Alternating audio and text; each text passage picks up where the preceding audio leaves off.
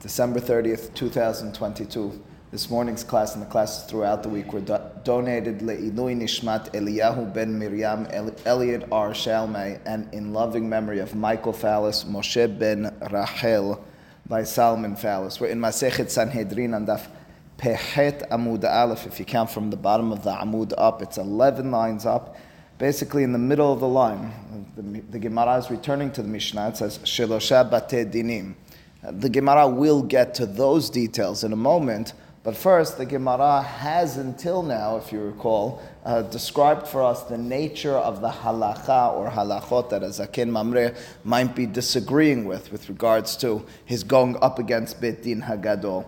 Uh, but now, beyond uh, and separate from what sort of halachot is he disagreeing with, how is he disagreeing is what the Gemara will address. Not with regards to what's he instructing, but what type of mahloket it is. it. In other words, if I were to dispute you about a matter, you have your approach and I have a different approach. Each one of us needs to be coming from somewhere. I might be basing myself on logic. That's what the Gemara will call sivara. Alternatively, I or you might be basing ourselves on what we'll call masoret or kabbalah. We have this based on a tradition which we received from others. When this zaken mamre uh, going around and ultimately speaking, uh, standing in front of Beit Din Hagadol and proposing or making clear his position on a halacha matter, based on what authority? Is it his logic that he's using, or is he mentioning some sort of tradition that he received? Based on what authority, or rather, what uh, basis is the Beit Din Hagadol disagreeing with him? Is it based on their own internal logic, or alternatively, is this a masoret that they have? This is what the Gemara is going to address over here. So, what's that? I'll give it a few seconds, we'll figure it out. Again, I mean, you can imagine that there might be a difference with regards to if he's coming based on tradition. If he's coming based on tradition, he's not per se being a mamre, he's not per se rebelliously acting. He's, uh, he's, he's, mentioning what he received based on what he knows to be the tradition of halacha. If, if especially they in turn, in disputing him, don't have a tradition on this and are only saying it to him based on sivara that they disagree, are you going to tell me that even in such a circumstance he's considered zaken mamre? He's saying, I know this based on masoret. You guys, fantastic, tell me they're hachamim, but you don't have masoret. That's going to be Zaken Mamre. So it's that type of issue that we're going to address with regards to what's it based on, which in turn deter- determines for us is this a uh, hamra'a, is this a, uh, a rebellion or not. Amarav Kahana, hu omer mipi. If his statement is, well, we're not calling it neither masoret nor Kabbalah, we're calling it mipi hashimu'a. It's something that he heard. Meaning he received this as halacha from his rabbis, who we imagine received it in turn from their rabbis. The Henomrim and the Bet Din Hagadol in turn against him are stating it's not true. What you're saying is mutar, is really asur. We know it mipia shemua based on our tradition. Again, it's a yahid going up against Rabim. It's certainly a hamra'ah to a certain extent, a rebellion against their word, but ultimately speaking, he's not doing it uh, without any authority. He's not doing it without any basis. He's doing it based on uh, the shimu'ah that he received. In such a circumstance, eno neherag. Now, Judah, you might argue that within the context of how halacha should work at that time when we have Beit Din Hagadol, he still shouldn't be doing it. I'll agree, but he's not Zaken Mamre. He's not going to be put to death for uh, verbalizing. It's the suggestion of this opinion.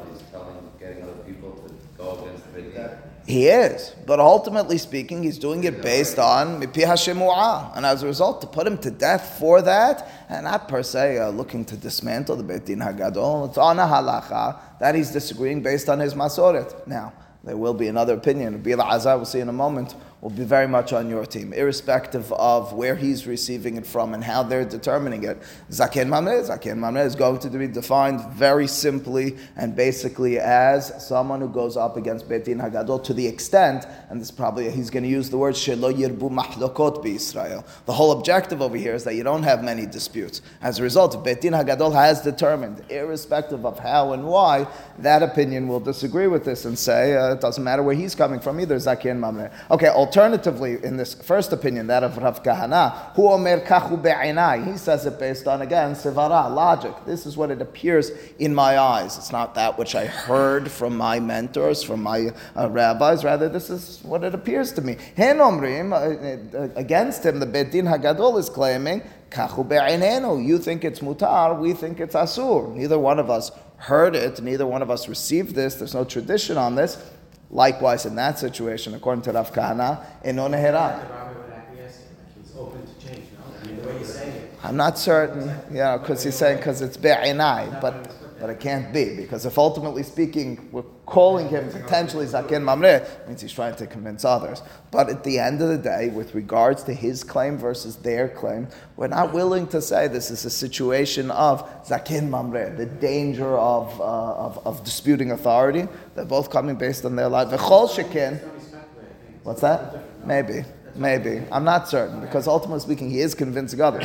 Kol shekin, and all the more so that he won't be killed to the extent that he's considered a zaken mamre al pia Torah, it's not so in obviously who omen mi pia shemua. He's coming based on tradition, and they in uh, in in his face vehen omrim kachu be'inenu. They based on sevara, he based on masoret. Certainly in that situation, eno neherag. He's only killed eno neherag ad sheyomar kachu be'inai the only time, according to Rav Kahana, he's put to death is when he's claiming this is the halacha based on my logic. The hen omrim, and they, the Beit Din Hagadol, against him say, mipi hashemua.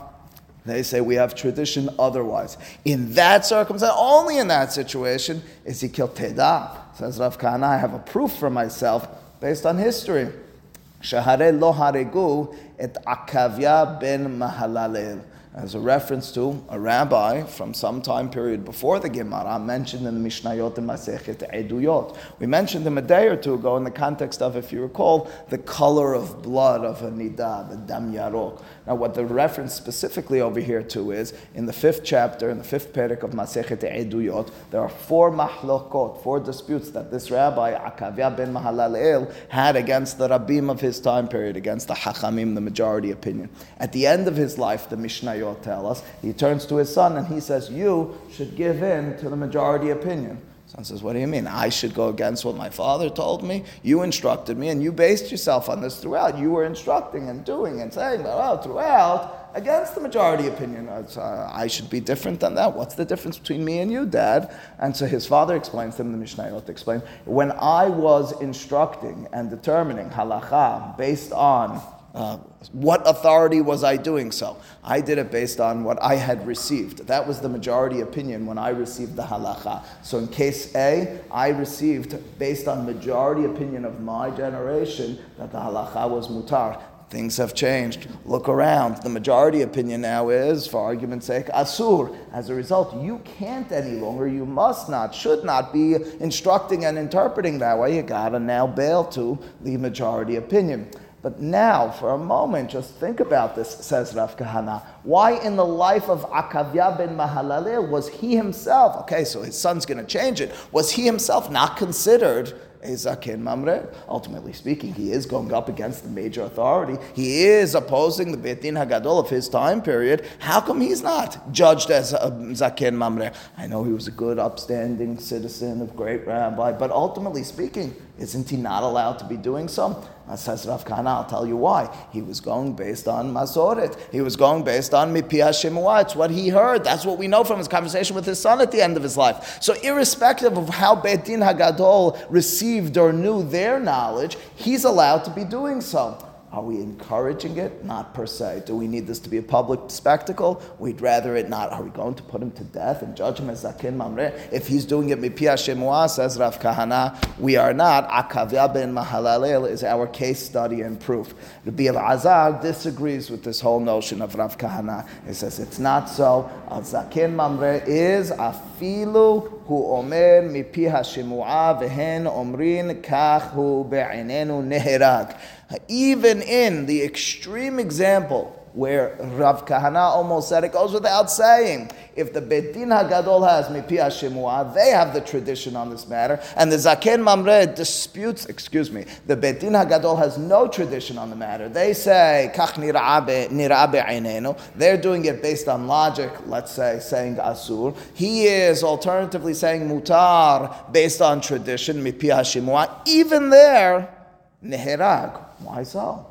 That's the logic that underlies that. I was so driven by this earlier argument of Rav Kahana um, the argument, the reason of Rabbi Lazar, who is the dominant opinion over here, is Kedesh yirbu Israel. The whole purpose that underbellies, that underwrites this concept, this halachav zaken mamre, is that we don't have a proliferation of mahlokot. We don't have an overabundance of disputes and disagreements. And as a result, it doesn't matter how and why he argues his, his side and where they come from in their counterclaim ultimately speaking, if he's going up against authority of the congregation known as Beit Din Hagadol, he is Zaken Mamre. V'im Tomar, so maybe you'll say, says Rabbi Azar, oh, you remember that example, the proof that you brought, Rav Kana? The Akavia ben Mahalalel example, where he had those four disagreements with the Hachamim, where he says to his son, I was able to do so, but you shouldn't be doing so. And he wasn't killed in his lifetime, he wasn't judged as a Zaken Mamre. Why not? According to to be Lazar, he should be. Uh, ultimately speaking, he is going up against Betin Agadol. V'im tomar mipene lo hargu et ben mahalalel. Answers to be Lazar for himself.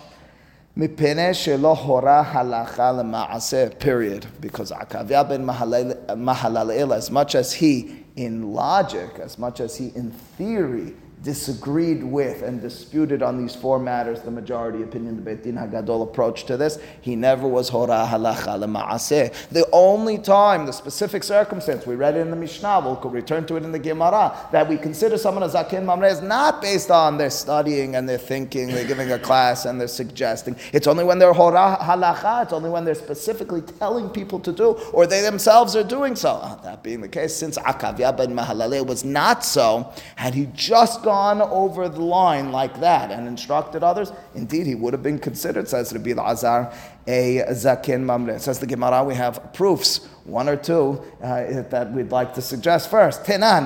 We had in our Mishnah, kach darashti v'kach dareshu haverai, kach limadati v'kach limedu haverai. If you recall, the Mishnah articulated it verbalized for us what the Zaken Mamre says when he goes to the first Beitim, when he goes to the second Beitim, when he goes to the third Beitim. He says that this is how I understood, this is how they disagreed, this is what I taught, and this is how they teach. Right? That's the description. It doesn't seem to be distinguishing between um, specific uh, places where he's coming from and where they're deriving their law from. It sounds like under all circumstances, if he disagrees with them, and based on whatever, and they disagree with him, obviously, based on whatever. Zaken Mamre, the Mishnah doesn't say if he says it based on logic and they say it based on Mazah. So it seems, seems like it's under all circumstances. Seems like a proof for Rabbi Lazar, our more strict opinion with regards to how we're going to and when we're going to judge him as Zaken Mamre. My love, uh, should we not suggest, based on the uh, blatant and blank statement of our Mishnah, without it being more detailed, that it's even shouldn't it be if the Mishnah doesn't specify otherwise, that it's even under a circumstance where he's going based on the authority of tradition, they're going based on only logic, nonetheless it's considered Zakin Mamre. Says Gemara, it's, it's a nice proof, it's a valiant effort, but ultimately speaking, I could tell you, it's not the greatest claim, but I could defend Rav Kana and say, look, the Mishnah really was talking about, even though it didn't specify, even though it didn't articulate this detail, but an important detail nonetheless. You were supposed to supplement it when you studied it with your students, with your son, whatever. You were supposed to repeat, by the way, it's only in this circumstance where he's going based on uh, logic and they're going based on tradition, then and only then. The Mishnah doesn't specify it. Okay, uh, so it's not going to knock out the opinion of Rav Kana per se. Yes? Large tradition that goes against some of the basically rabbis are, if not for our rabbis are for, but well, rabbis well, several several things. First and foremost, we don't have Beit Din Hagadol, so that's the biggest issue. Learn in general maybe tradition about appropriate way of, of, of acting. Uh, you know, if you had a tradition to that extent, and was that now you have to define for us. Here we have a clear cut description of what tradition is. Tradition is they received it with regards to uh, normative practice. Uh, that's, that's tradition. Uh, what, what, are we referring to in this context? In, in what respect is someone rebelling, so to speak, against the normative practice? Now, you might say to me, because I did the research and two generations ago nobody was doing so. And the answer would be, according to my understanding of halacha, therefore you should not be doing differently. No, but I could argue, I can't, no, you shouldn't be doing differently. However, what does emerge, because we live in a uh, social, uh, communal, national uh, respect with regards to life, what does emerge at many times is everyone just begins doing so. Once everyone then begins doing so, your tradition then has shifted. Your majority opinion with regards to practice is now altogether different. Now, I would argue, it shifted that way to the extent that you can't fall back onto the old tradition. Again, this is all barring any Beit Din Hagadol activity. But it very much plays out that way to the extent, I've told the story many times, whether it happened or not. I read that it happened. A, uh, there was a rabbi who passed away in 1995 in Yerushalayim. His name was Rabbi Shlomo Zalman Auerbach. Rabbi Auerbach was once asked, as per the story, was asked, said that in the more traditional communities, women won't wear pants. They won't wear pants. They assume that it's either forbidden, not because it's beged as Hacham Ovadia Yosef points out in his Tishabot. It's not no longer considered, uh, based on the fact that many women's stores, clothing, make pants for women, but nonetheless they consider it not a traditional garb with regards to women's tzniut and modest dress. Uh, so the question to him was, uh, well, in today's day and age, there's many pants that are much more modest uh, than uh, skirts, and so maybe in our in our community, he lived in Shaarei Hesed, maybe it's appropriate for women now to be wearing pants. Maybe that's good. So he smiled and he said, listen, the first several hundred who do so, I just want you to know, based on you know, he said this, I'm sure with a smile. He was always smiling. He says, they're yoresh gehinam. The first several hundred, they're going uh, straight into the depths of, uh, of hell. Uh, he says, everyone afterwards, yeah, then it's mutar, then it's mutar, and that's, that's, you know, what he was articulating is exactly this point. I, I, didn't really mean it to that extent at all, but, but what, it, I'm, I'm certain, but it, it has to be that once the tradition was already know, knocked out based on the new practice. I said, now this is the new practice. Now, if it doesn't have grounding in halacha, if you're going to say it's objectively against halacha X or halacha what, then of course you couldn't change it. But that's, that's you know, just in terms of the traje- trajectory of how halacha works. All right, back to the Gemara. Says the Gemara, I have one more proof, and this will be the knockout proof for Rabbi Azar for that more uh, strict opinion with regards to, or you know, it depends how you look at this, but with regards to how you determine if he's a Zaken Mamre or not, according to Rabbi Azar, under all circumstances. Tashema, I have a beraita which will accord, excuse me, I have a statement which will accord with the opinion of Rabbi Azar that irrespective, it doesn't matter where the uh, Zaken Mamre is coming from, nor where the Beit Din Hagadol is coming from, if he goes up against them, he's considered Zaken Mamre. Here's how the proof goes. The Amar Bioshia, Shilosha Devarim Sahli Ze'ira Me Anshe Yerushalayim. There are three things that were uh, spoken to me by this Ze'ira, who was a person from Yerushalayim. All right, what were the three things that he told you? Number one, Ba'al Shemahal al Kinuyav, Kinuyav Mahul. Number two, Ben Sorer Umore Shirasu Aviv Limholo Mohalino. And number three, Zaken Mamre Shirasu Mohalino. Uh, so those are the three. We're going to have to go back to each one of these and understand exactly what they are. But he says there are three things that I heard from Ze'ira. And the last one, of course, is going to be the most significant. We see the word Zaken Mamre. Let's first break, break them down, then understand what we're making out because of that last one. First and foremost, Ba'al Shemahal al Kinuyav kinuyav mahul. Uh, we know what those words uh, kind of mean. We just mentioned them a day or two ago, and that is when we're dealing with a woman who's known as sota. The Torah in Parashat Naso describes this woman, this wayward woman, a woman who seems to have acted uh, promiscuously. The husband was Mikanela. Mikanela, he warned her. He told her, don't seclude yourself with that man. He does that. He issues that warning with two witnesses. Now, ultimately speaking, if she then is with one of that, with that man, secluded in a place with that man, the husband is forbidden to her. She's forbidden to the husband until she's checked by what we call the mehatat, until she's taken to the mishkan and she exceeds to the demands of the kohen that she drink from this water, which we discussed, which the Torah describes at great length in Parashat Naso. What if and we'll discuss at what point, what if the husband says, you know something? For one reason or another, he's now determined and decided this whole embarrassing affair. I know we made up. I, I, forgive you. I take back everything. Um, what if he does so? What's the halacha? We'll discuss at what point. But first and foremost, Baal shemahal al kinuyav. What if the husband is mohel? He absolves the woman of that kinui. He retracts it. I wish I never said it. Let's pretend I never gave you that warning. Can we now be permitted one to the other? Mahul. Kinuyav mahul. Halacha is absolved. She's done. He's through. All right, he could start it up again if there's a new warning or whatever, but that's, that's, the process is over. They can, if they know how to, if they have the right therapist and the right, you know, family, uh, uh, family uh, building skills. They're now back together and living happily ever after. At what point is he able to do that? The words of Rashi at the bottom of the page, Kinuyav Mahul, writes Rashi, V'im nistera ena ne'eseret alav.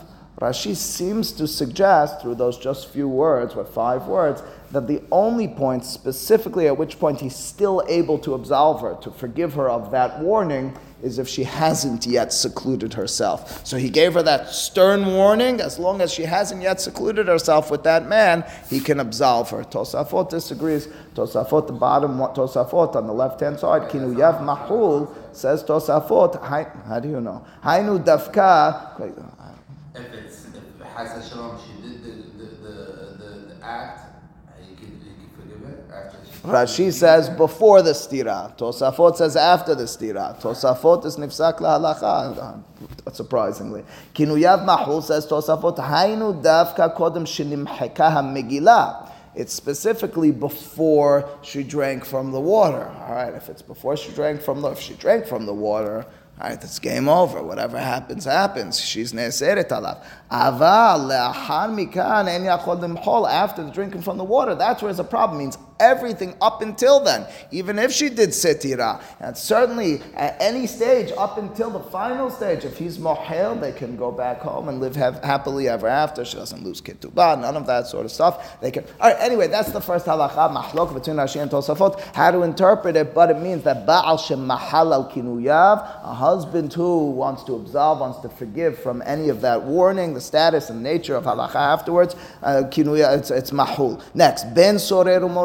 Know what that is. Ben soreru more is the wayward child. We learned about him on daf ayin aleph in our masech. The whole pere called ben soreru more. Now the halacha with regards to ben soreru more, if you recall, is that he ate a specific amount of meat. We call that tartimar shel, uh, shel basar, a specific amount of wine, the log shel yayin, and the parents warned him after first warning and his doing so, v'yisiru he gets malkot. After the second time, he's put to death. What if the parents Hazit, look at him. He's trying to do better.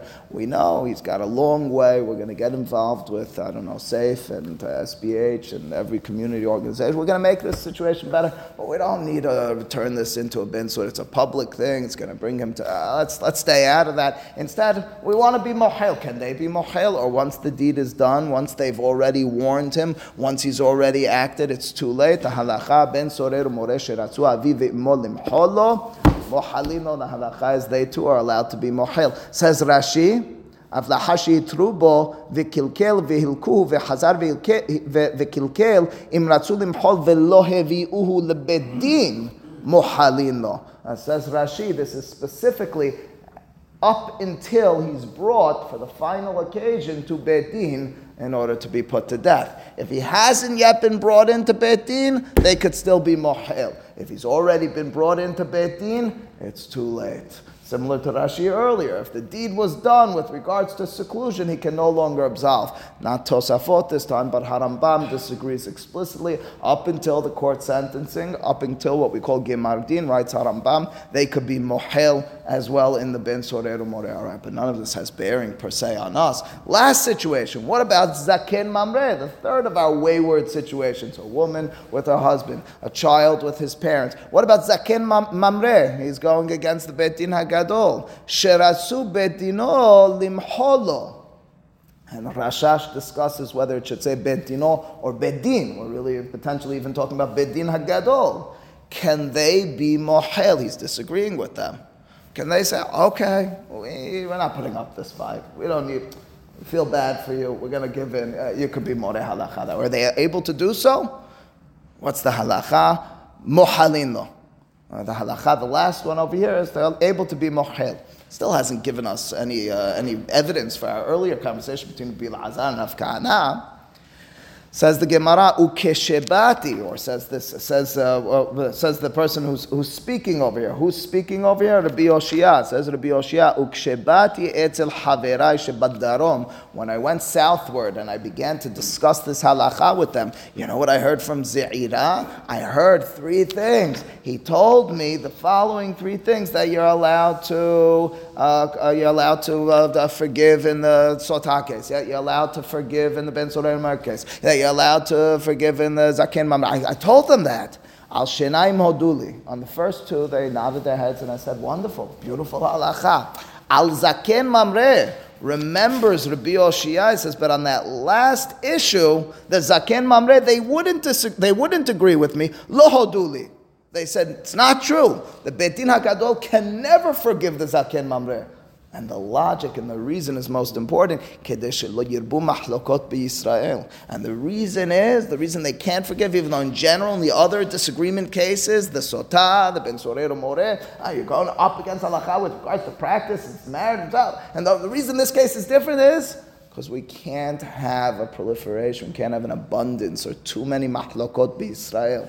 Remember whose logic that was? That's Rabbi Lazar's reasoning. Rabbi Lazar is the rabbi who told us against Rav Kahana that the halacha, that's right, that the halacha is I don't care, it doesn't matter to me. Why the Zaken Mamre is saying what he's saying, why the Beit Din Hagadol are disagreeing, whether the Zaken Mamre has it based on Mimpi Hashemua tradition, and they're even doing it just based on logic, still Zaken Mamre. Why so Rabbi Lazar? I understood Rav Kahana. As Judah said, that's the logic. As a result, this beraita, which is ultimately brought to Yufta, says the Gemara, that's the final question. It's the question that stands on Rav Kahana, and in turn, as I mentioned to you, halacha ma'aseh, not all that much halacha ma'aseh, we don't have beit din hagadol, but as it was nifsak lahalacha, it's like Rabbi Azar, zaken mamre will be determined based on any circumstance based on where they're coming from and how the Beit Din Gadol is deciding it, it won't matter. What's that? In mehila, indeed. Says the Gemara Tanya, we have a beraita Amar Biyose mitehila lo hayu marbin mahlok mahloket Israel. Says Rabbi Yosef, you know something? If you look all the way back, back in the day when we had Beit Din Hagadol, when we were dealing with Sanhedrin, we didn't have many mahlokot. We had almost no mahlokot.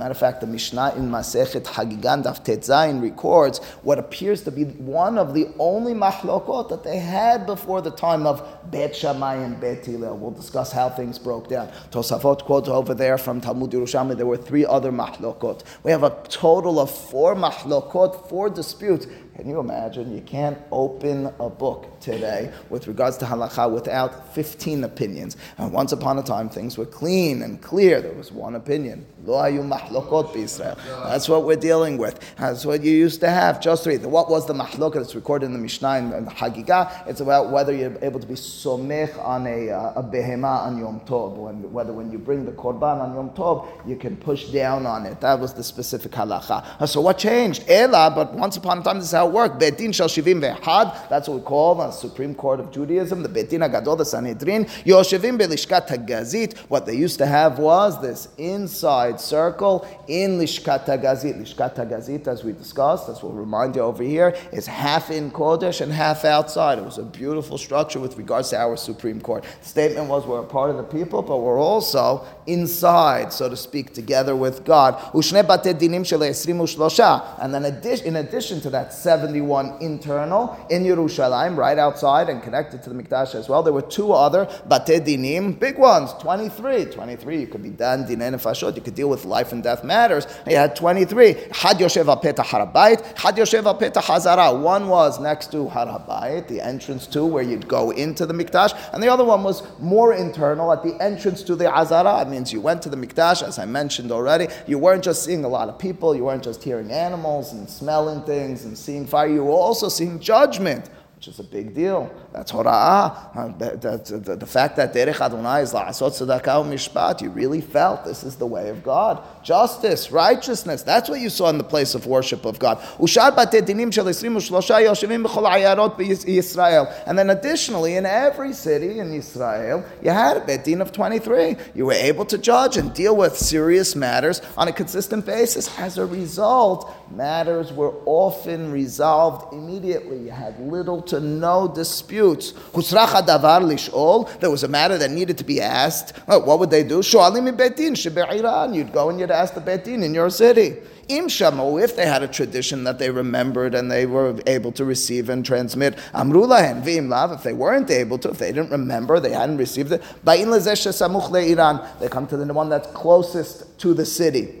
Im shamu, if they in turn heard, amru lahem v'im ba'in lezesh al petah if we still don't have the matter resolved, you go to the closer Beit Din, that which is on the entrance to Harabayit in Yerushalayim. Im Shamu.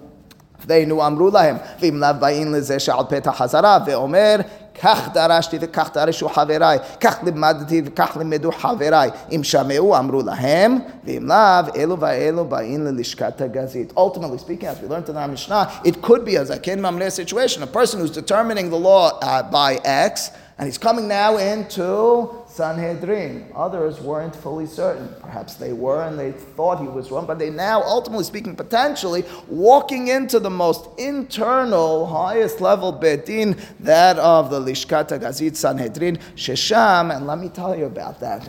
Sanhedrin says this says this statement in this beraita. Yoshevin mitamid shel shahar ben harbaim. Their time, the open court time, was from the sacrifice in the morning, tamid shel shahar, until the later afternoon sacrifice, tamid shel bein ha'arbaim. Very telling as well. This was coupled with worship of God. This was not something we act justly and we worship to God. It was you enter into the mikdash. You want to know when the Sanhedrin is involved? Exactly from one sacrifice until the next sacrifice. We are bookended. We are bookended.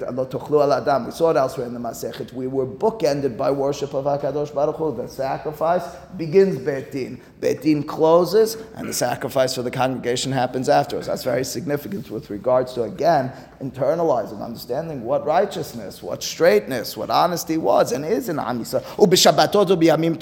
What would they do on Shabbat and Yom Tov? The halacha, we'll learn it soon in Masechet Beitzan, Daf Vav, is that Beit Din, there's no din on Shabbat and Yom Tov. Not min HaTorah, but min Rabbanan. Rabbinically speaking, court does not and cannot convene on Shabbat or Yom Tov because Shemeh, because we're nervous, they'll come to writing, to Kitivah. That's one of the 39 melachot, Koteb, and as a result, we wouldn't have Beit Din. So what do you do with the court on Shabbat and Yom Tov? Oh, so we disbanded. We did disband it. However, Shabbatot, B'yamim Tovim, Yoshivim Bahel. We'd have them outside of the inner area that they used to sit in. Says Rashi for one of two reasons. Rashi prefers his second reason. He says the reason is because people are going to see them in their regular place. It's going to seem as if they are judging on Shabbat. Ya haram, wrong thing. So displace them. Why don't you just give them day off? No, I'm, I'm reminding you. We need this to be a constant presence in the meeting. You need to walk in and say, hey, we are about judgment. We're about righteousness. But they're not doing anything. They're sitting, they're sitting around. They are involved in thought. They're not judging cases. Sure, you had best. Sure, we say we pray Shachrit, Minhan, Musaf, and Shabbat, and so in parallel to the mitzvah, the, to the to the to the korbanot. Nishala she'ela. Now, what would happen? Again, that was all parenthetical as to what they did on Shabbat and how they used to do it and when they would convene. But ultimately speaking, if there was a question that was asked to the Beit Din Hagadol, im shami'u, if they had a tradition on this, amiru lahem. They would answer, Oh, that's your question? Oh, we have a tradition on this. Thank you so much. Sorry for the travel. I'm sure it was difficult, but we're so happy to see you. The halacha is mutar, the halacha is asur. Vim lav, what if they didn't know? You got to the fine, you got to the, the Wizard of Oz. You're finally there asking him for the psak, and he doesn't know. And the Beit Din Hagadol doesn't know. They don't have tradition on it. Omedim la minyan. Omedim la minyan means they would take a vote. They would count the opinions. Each one of them would weigh in. Rabu hamitamein, if there was a majority saying tameh, Timmeu. Uh, they'd say this situation is tameh. Rabu hamitaharin, if the majority of 71 was 36 plus, you know, whatever is uh, tiharu. That was how it once upon time worked. Concludes the Beraita for our purposes today. Mishirabu Talmidei Shammai veHillel. When there became an abundance, many students to Shammai and Hillel.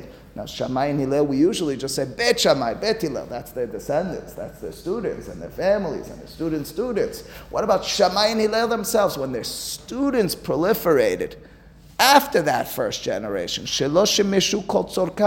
And we blame it on the next generations. They didn't do tashmish talmidei hachamim. They weren't involved, listening carefully, asking the appropriate questions. And as a result, they didn't receive the tradition in a proper fashion.